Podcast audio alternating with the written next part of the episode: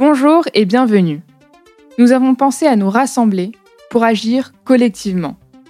C'est ainsi que l'aventure a démarré. Ces mots, ce sont les mots de Jacques Vendier, le fondateur de la Massif. 60 ans après la création de l'assurance, beaucoup de choses ont changé. Mais alors, comment faire en sorte que la promesse de base, celle de remettre l'humain au centre, demeure, elle, inchangée? Et surtout, comment la sublimer? Alban Gonor nous raconte l'histoire de la boule de neige devenue avalanche, qui est la raison d'être du mutualiste. Bonne écoute Audio Days Bonjour à tous euh, Merci à Audiodes de me donner la parole et merci à Quentin, Marion pour m'avoir expliqué les conditions de l'enregistrement. Merci aussi à vous de m'écouter. Je suis Alban Gonor, directeur de l'engagement de la Massif. La Massif, c'est une mutuelle d'assurance qui occupe un poids significatif en France, avec euh, plus de 5 millions et demi d'assurés, près de 10 000 salariés. Elle est leader de l'assurance auto et elle est aussi un des principaux représentants de l'économie sociale et solidaire dans notre pays.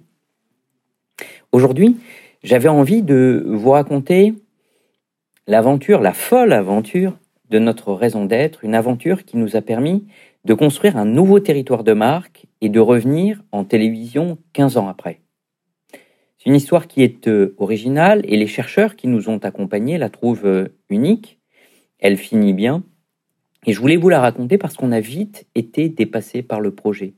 Un peu comme euh, une boule de neige qui devient une avalanche. La première étape a commencé au moment où nous nous sommes interrogés, nous aussi, sur la raison d'être. C'était l'actualité de la loi Pacte, de l'entreprise à mission. On allait avoir 60 ans en 2020. La gouvernance dans l'entreprise venait de changer. Il y a un nouveau président, il y avait un nouveau DG. La Massif se rapprochait euh, d'Aesio, qui est un autre gros acteur mutualiste. Il y avait un nouveau plan stratégique à construire. Et du coup, on avait en effet le sentiment qu'une nouvelle page pouvait s'écrire. Alors la raison d'être, elle peut s'écrire euh, de mille façons. Vous pouvez la faire de mille façons. Vous pouvez dire, par exemple, et c'est très souvent ce qui arrive, que vous consultez, et puis euh, vous la formulez à quelques-uns, parfois tout seul, sur un coin de bureau. Nous avons donné la parole à 15 000 personnes en essayant d'être fidèles pour ce qui nous concerne à la dimension mutualiste de l'entreprise. Des salariés, les élus, les sociétaires, les partenaires, ont pu être consultés, mais aussi ils ont pu formuler la raison d'être. Alors, pendant quatre semaines, on a récolté 75 000 contributions, des commentaires, des likes, euh, des corrections. Ça a été un gros bazar, un joyeux bazar démocratique. On avait peur euh, qu'il y ait des dérapages, on avait peur que ça fasse flop, mais non. Euh, le collectif s'est modéré quasi tout seul et l'enthousiasme a été euh, euh, au rendez-vous. Au final, on a sorti une raison d'être, puis chose plus rare, un manifeste, puis plus rare peut-être encore un dictionnaire amoureux euh, de la Massif, où chacun pouvait retrouver ses petits, son témoignage, sa phrase, son empreinte. C'était la première étape. Avec ses 75 000 contributions, le collectif ayant été réveillé, la petite boule de neige avait déjà euh, bien grossi. Est arrivé ensuite le plan stratégique avec toutes les dimensions de l'offre, du tarif, des métiers, de la distribution. On a appelé cette, cette étape-là la raison de faire. La raison d'être ayant entraîné la raison de faire, mais je n'insiste pas tellement sur cette deuxième étape pour aller à la troisième. Parce qu'après la raison d'être, après la raison de faire, on s'est dit on pourrait peut-être dégager une raison de dire collective. Et c'est là que démarre franchement l'avalanche.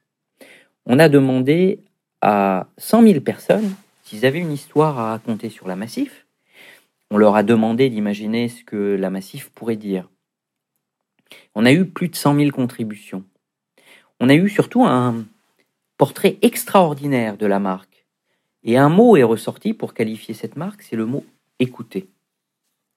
Alors, quatrième et dernière étape, on a écouté. Et on a construit tout notre territoire de marque sur cette dimension d'écoute authentique. Alors, c'est pas facile d'écouter authentiquement.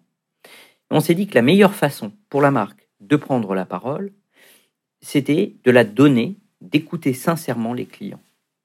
On a d'abord imaginé une première caméra cachée, je vous invite à la voir parce qu'elle est très drôle, elle est très amusante.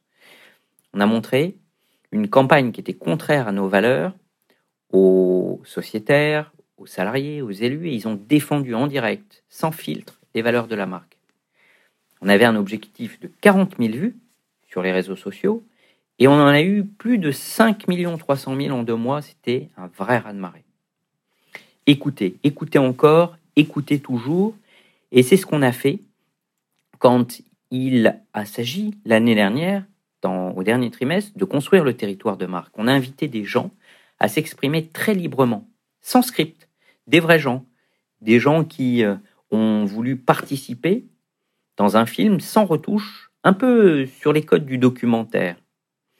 Un peu comme une communication qui est renversée, puisque c'est une communication qui non pas s'adresse aux clients, mais qui part des clients, qui appartient à ses clients. Ou pour le dire autrement, la meilleure publicité de marque, ce sont nos sociétaires qui la font, avec une nouvelle signature qui dit massif, c'est vous.